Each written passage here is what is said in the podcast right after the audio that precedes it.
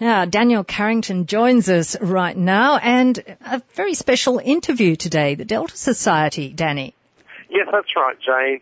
Uh, we've we've spoken to Pam Withers uh, before a little while back in regards to Delta Society, so I thought it'd be great to get her back on air today. Hi, Pam. Hi, Danny. How are you? Great, thank you. Look, thank you for joining us today, and I just wanted to touch base with you and talk to you again about Delta Society. But first of all, for people who don't know what your organisation does, can you tell us a little bit a little bit about Delta Society? Yes, we're a, a not-for-profit charity, and we're all run by volunteers. Which um, our, we take our dogs, our own dogs, into nursing homes, uh, hospitals, drug rehabilitation centres, uh, local schools and uh, in the libraries in Lake Macquarie at the moment doing the BARC program. Uh, they're just some of the places that we, we visit. And we bring. You guys do such a ter- you guys do such a terrific job. Thank you. Uh, we, we try we try to bring as much joy and therapeutic uh, benefits as we can to um, the local community. Now, we've talked about instances when you've taken dogs to nursing homes to help patients, but you've just mentioned, mentioned in regards to taking dogs to libraries. What's that about? Well, the Lake Macquarie Council have got the BARC program, which is um, mm-hmm. helping children uh, learn to read and give them confidence to read out aloud. Uh, what happens is that they, the children, uh, they, dedicated parents and children they come after school and they read to the dog. And the dog is non-judgmental, so if the if the child makes a mistake with the word or stumbles over the word or has a stutter, it, it doesn't um, judge them. The the dog just listens to the story, and um, the child builds up confidence, and so it, they can learn to um, speak out aloud in the classroom. And we find that they are interacting more in the classroom, and there's less truancy as well. How special is that? I can just imagine, uh, you know, a golden retriever there sitting patiently, listening to a lovely story being told. Do they fall asleep at times? Uh, yeah. well, don't, don't you fall asleep when you're reading? I do. that's, the, that's the idea. But that's why you read to children to put them to sleep at night. So there's been some really good results with children from this program. Yeah, they have. And um, I, I was at um, out at the Lake Macquarie um, uh, Library at Toronto, uh, where we're having a book launch uh, next month. But I'll tell you more about that later. And um, mm-hmm. uh, one of the the children um, got up and was talking about um, various things. Actually, one of the dogs was retiring and this child was thanking the volunteer and the dog for um, letting them join the program. And he just happened to mention, just you know, casually, this is a child that could not read. Um, well, he could read a little bit, but not enough, and that's where his parents put him into the program because he was very good at maths, but he started to fail at maths because he couldn't read the questions properly. So they put him in the program, and of course, both things picked up. But he casually mentioned the fact that he was um, reading Lord of the Rings. Well, you know, sort of that just sort of about floored everybody because um, I haven't read that, and um, quite a lot of people that were there hadn't read it neither. And he was just saying how confident he is now, and he just comes home, and his mother said, no, he doesn't want to go out and play. He just comes home, picks up the, the book, and reads the book. So, you know. Oh, yeah, it, it has big effects. That is really good, and yeah, Lord of the Rings is some serious stuff then for yeah, someone that serious. can read. well, look, you mentioned about the book launch. What's that about?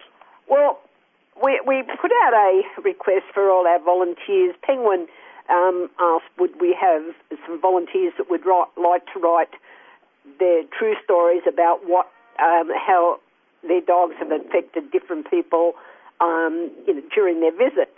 And they published a book called Dogs Make a Difference. And it's all true stories from our volunteers. And it's a beautiful book. It's um, lovely, lovely pictures and, and um, lovely stories. And it's uh, 200 or nearly 300 pages worth, and it's 29.95. Um, if people were interested in buying a copy of the book, because all the profits come back into um, the Delta Society to help us keep a dog in the in a facility or, or in the program.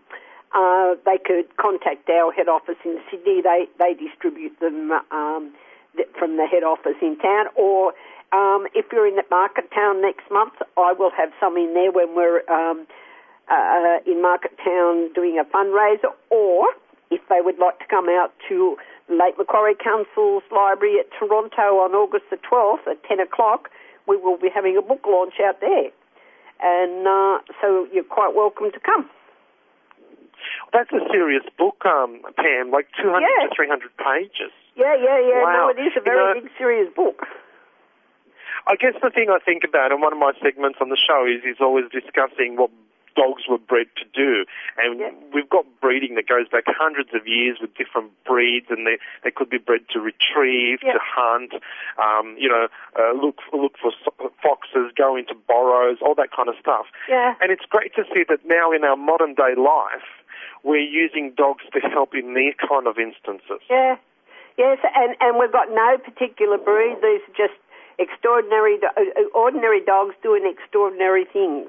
It's we've got um, Rottweilers, German Shepherds, um, Chihuahuas, uh, or you name it. We've got everything in the in the program, and we've got the Heinz varieties in the program as well. And and we have gonna, got a lot I was going to ask you about. Sorry, I was going to ask yes. you about that in terms of volunteers and any particular dogs that are needed um, for Delta Society all sorts of dogs are needed. Uh, any dog that's um, 18 months of age or 10 or under and uh, has a nice personality, is um, wanting to interact with people, and is uh, basically obedience trained. We um, we're looking for those type of dogs. Uh, if they're interested in seeing what our assessment's like, because each dog will have to go through an assessment, there is a, a YouTube assessment up on uh, the Delta Society's webpage, which is www.deltasociety.com.au. And if you go to mm-hmm. Therapy Dogs, you'll see a um, an assessment that we we run the people through, and they will have an idea whether or not their dog could do the assessment. And all they have to do then is contact me, and I'll send them out the application form, and they'll go from there. And like, if someone was interested to become a volunteer for themselves and their dog, to come and do the things that you guys do, go to nursing homes, go to libraries and help teach kids to read. I guess what's involved, how many times a week do they have to go out? Uh, well, that depends on the volunteer. I have some volunteers that are retired and they've got um, time on their at their hands and they want to go out more than once a week. But we we like um, them to go once a week, so uh, there is consistency with the the visits. And um, if they're in a nursing home, uh, it is important that we have consistency for the residents. But we we will take once a fortnight at the very um, maximum. We, we we've got to have that consistency. So I have a dog that can only go once a fortnight, I have to put two dogs into that one facility so that there is a visit each week. Um, and it's a feel good project to do, isn't it? Uh, yeah, it's it's more than feeling warm and fuzzy inside. It you just you you really can't visualise the effect that it has until you see it. I I, I was at special needs school uh, just recently where we put a dog out and the um, person could not or didn't speak, could speak but didn't speak, and uh, when the when the dog came on the scene, all I could get was my dog, my dog, my dog, and that was you know the the, the staff hadn't heard that child speak for oh I think it was two years I think someone said. So they're wow. the type of things that make you feel feel good inside. Yes, yes. Pam, thank you very much for your time. It's always good to hear from you and the good work that the dogs and the volunteers are doing at Delta Society in our community. And yes, if you want to join Pam and see her at Tor- Toronto Library for the book launch on August the 12th at 10 a.m. Also you said at Marketown, didn't you? Yes, yes, we'll be at Marketown on the 12th of um, August, right, 12th to the 18th of August. 12th to the 18th of August. Thank you, Pam. Thank you. That's fantastic. Thank you, Pam Withers, and thank you, uh, Danny Carrington. And uh, we'll be back again with them, well, with Danny anyway, next week, next Wednesday in Pet Chat.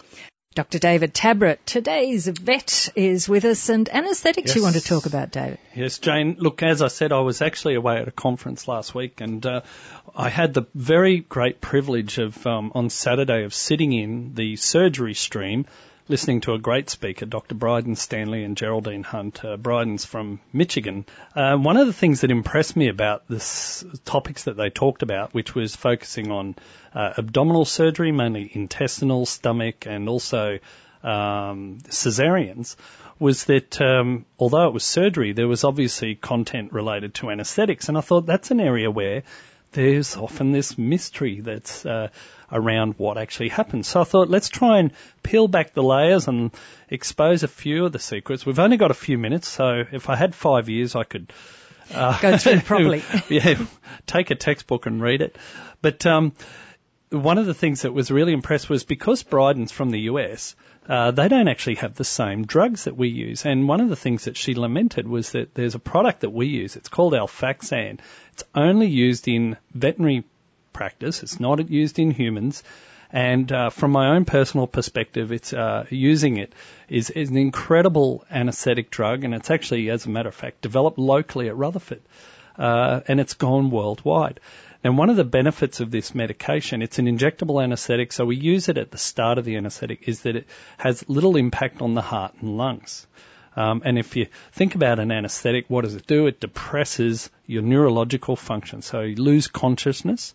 Um, and actually, to give you the good definition of an an- anaesthetic is that you lose consciousness, you have muscle relaxation and um, pain pain relief, and it should also be what we call anamnestic. I think I got that right. Actually, you lose memory of the uh, of the event, so that um, you know you can wake up feeling refreshed and obviously uh, don't have any, any experience of uh, the actual surgery. So um, over the years, and really the history of surgery is only over the last 150 years that we've had access to anaesthetics.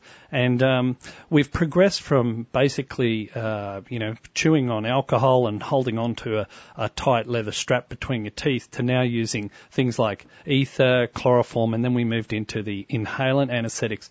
And we still use those. So when we talk about we'll breathe in the gas, and most people would have that experience. Oftentimes they're using a drug called sevoflurane, which is actually um, uh, dissolved into the gas, and so as you breathe it, it then travels through your bloodstream and into your brain and causes the anesthetic response. Um, we still use those drugs, but we also use injectable because, unlike humans, uh, dogs won't count to 10 backwards and they won't sit there that nicely with a mask on their face. Um, and for most of our patients, we're going to use an injectable. We then are able to give them some gas, usually oxygen, uh, and dissolved in the gas is the anesthetic drug. So one of the things I like to use is isoflurane. And it has some benefits. There are, certainly are some risks associated with anesthetic and, you know, we talk about those with our doctors ourselves, and your vet should certainly address any concerns that people might have if their pet goes in for a procedure and requires an anaesthetic. Just raise those concerns, but the, I guess the overriding impression has been how safe these products are, uh, and the incident of injury or harm or accidents arising from the anaesthetics has dropped dramatically because we've improved the safety of the drugs and the medications that we're using. So the uh, number of procedures that we can do now and wake our patients up, and look, I graduated back, um, well, last, A little while ago. last century. yeah, th- these grey hairs don't just come with, uh, With youth. no, but um, I do remember some of our patients would actually take a long time to wake up. You know, like hours and hours and hours, and and right into the night. And whereas now our patients can be awake, and I've actually done uh, surgery on um, stomach or things like that, or even, you know, stitching up wounds and things like that. And they wake up from the anesthetic, wake up from the surgery, and they start eating. And that's amazing. I mean, we always used to think, oh, you can't feed them. But actually, the medications, the drugs we use, and the ongoing pain relief are all part of this mystery of anesthetic. So I guess the bottom line there also is how talented are vets? That wouldn't be a That'll vet do. speaking, would it? No, no, no, no. so anaesthetics with David Tabrett and Rebecca joins us from Warners Bay. Hi, Rebecca. Hi, hi, how are you? Good, good. Now, what can we do for you? Um, yes, I have a Moodle who is um, eight years old, and it was a rescue dog. I'm not quite sure of its conditions um, to make it a rescue dog, um, but what happens now is he licks his paws um, continuously, and to the point where um, we can't take him for a walk on the road because his paws are so um, soft that they um, start to bleed. And Oh, he's worn dear. his pads completely down. So I've got a um, a, a guard around his head um, to stop him from doing that for now. But um, I've had that on for about maybe three weeks now, hmm um, and I just don't know whether um, I should just leave that on and do it for quite a few months to break the habit, or is there something else I could put on his paws? So, how long have you had him for? Oh, probably about maybe a month and a half. Oh, okay. Now, a Moodle is a Maltese poodle cross, Poodle. I guess. Yeah. Okay. Yeah. Um, and when you said the paws, the bottom of the paws, the pads are actually soft. So is that where he's licking, or is it around on the skin? Oh, it's all around. Okay. Yeah. There's a couple of things that come to mind, and obviously you highlighted earlier that without knowing his full background, there may be some clues there. But the two areas I would be thinking that we're looking at here is uh, one is that it's, it's licking his paws because they're itchy. Um, and a lot of dogs, particularly these little poodles and Maltese and Shih Tzus and the uh, Westies, little white dogs and things like that, will often do that um, because of uh, contact with various allergens in the environment. They're walking and so on, and the entry of um, uh, the irritants into the skin means that's where they're going to concentrate their licking. So it could be an allergic skin disease. However, we also see the other thing I'd be worried about would be that it's an anxiety driven behavior. And, and he does have an anxiety problem. yeah, and uh, and in, in that circumstance, what you find is that having the uh, E collar, the Elizabethan collar on, he may start to do something else that's actually relieving the anxiety. So licking his feet is actually a calming behaviour for whatever his anxiety is.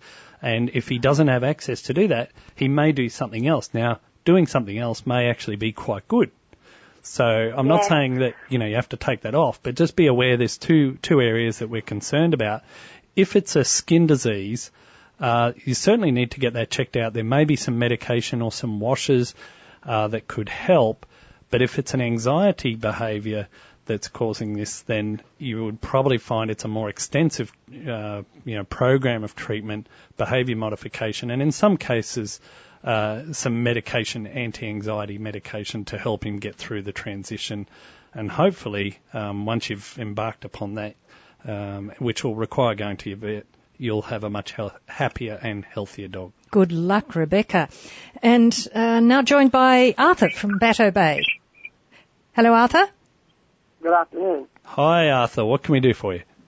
Uh, I've got two eight-year-old Labradors, females, and uh, I was going to have them dissect, and uh, I just wondered, is that too old for them to be dissected? Never too old.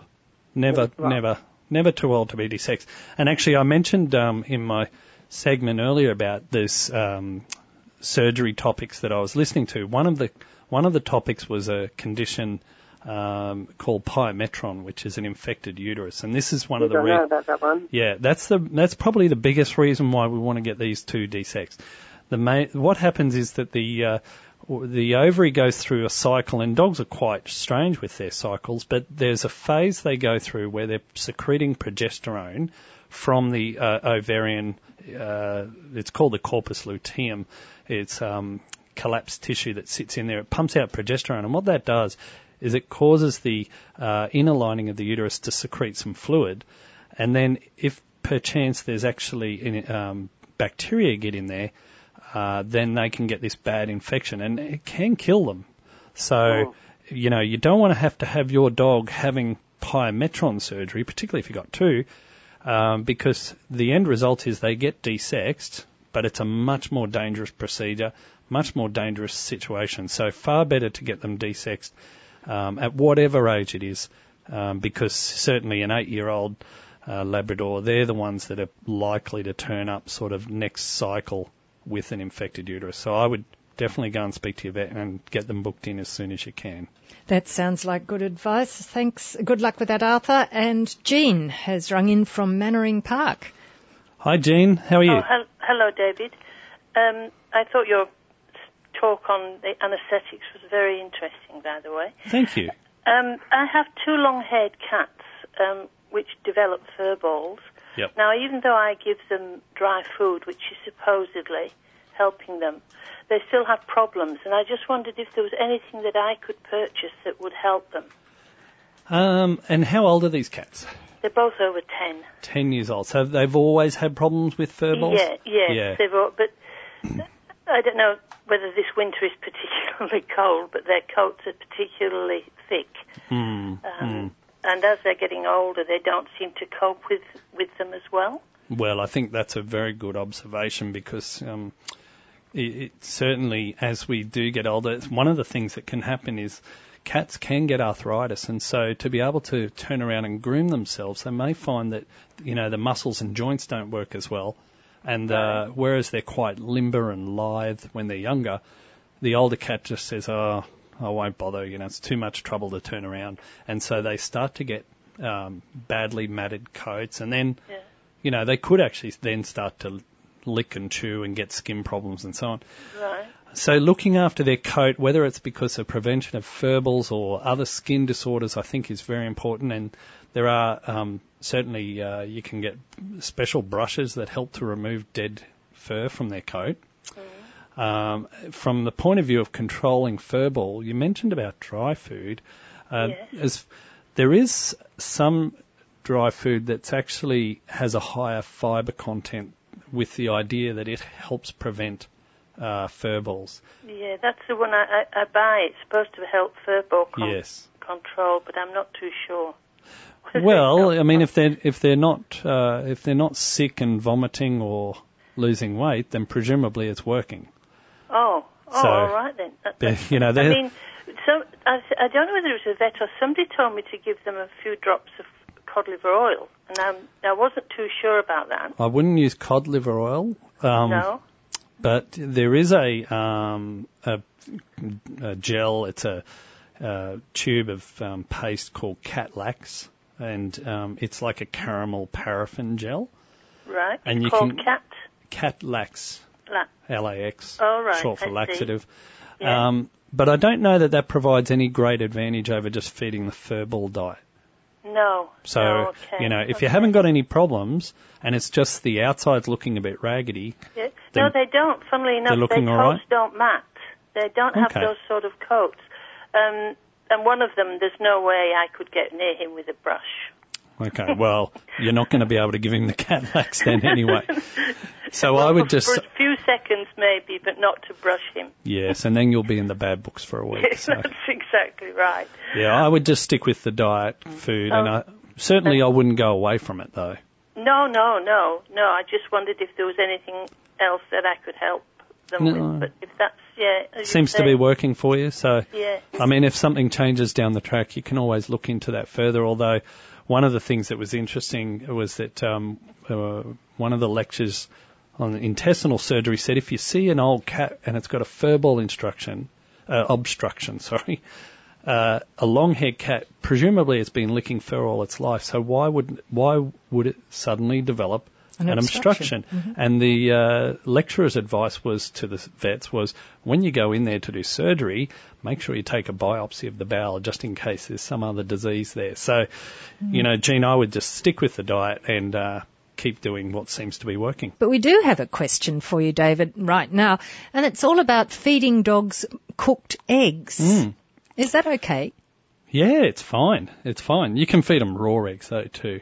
Um, the main, uh, like anything, you don't want to make one particular food the sole part of their diet. So I, we're usually talking about one or two a week. People want to add in.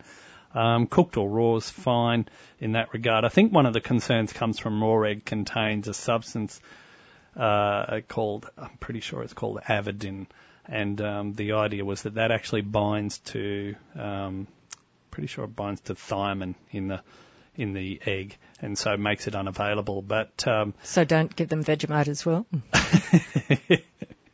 well done. Yeah. No, it's actually it's look the amounts aren't going to be that great a concern. I mean, if you're feeding raw eggs every day, then there might be a problem. But there are other sources of um, interactions with different B vitamins and, and other things as well in our envi- you know foods and environment. So one or two raw eggs a week isn't a problem, and cooked eggs is cooked eggs are absolutely fine. Cooked eggs are fine. Mm, yeah. Fantastic. Okay, uh, well, we're getting close to the end of Pet Chat, David. Um, I should just check the weather for our sponsor, New Tech Pavers, Rutherford, for natural stone and concrete pavers. A fine and sunny afternoon coming our way this Wednesday, and at the moment we have 14 degrees at Cooks Hill.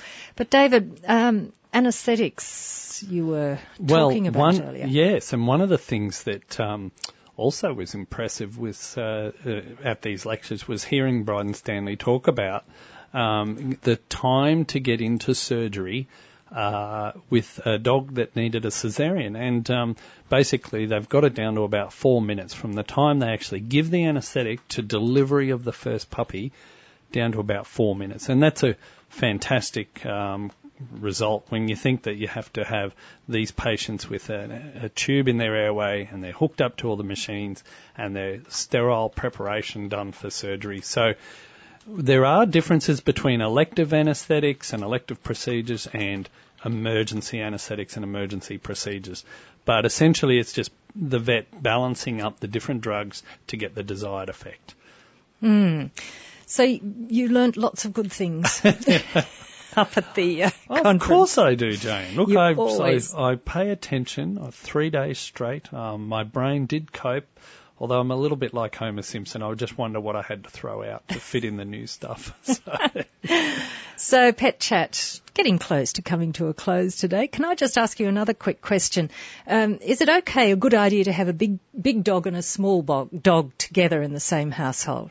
I, I've seen this a lot, and you know, the smaller dog, you sometimes wonder who's actually the bigger dog of the two. The smaller dogs seem to have a lot more personality and gusto and control the situation. So it's always they say it's the size of the dog inside. Um, but yeah, absolutely. That's uh, fine. Just probably don't feed them the same thing. I think. you mean they might argue about it? Yes, yeah, and types of food and the bowl size and things like that. So yeah. Well, thank you, Dr. David Tabrett.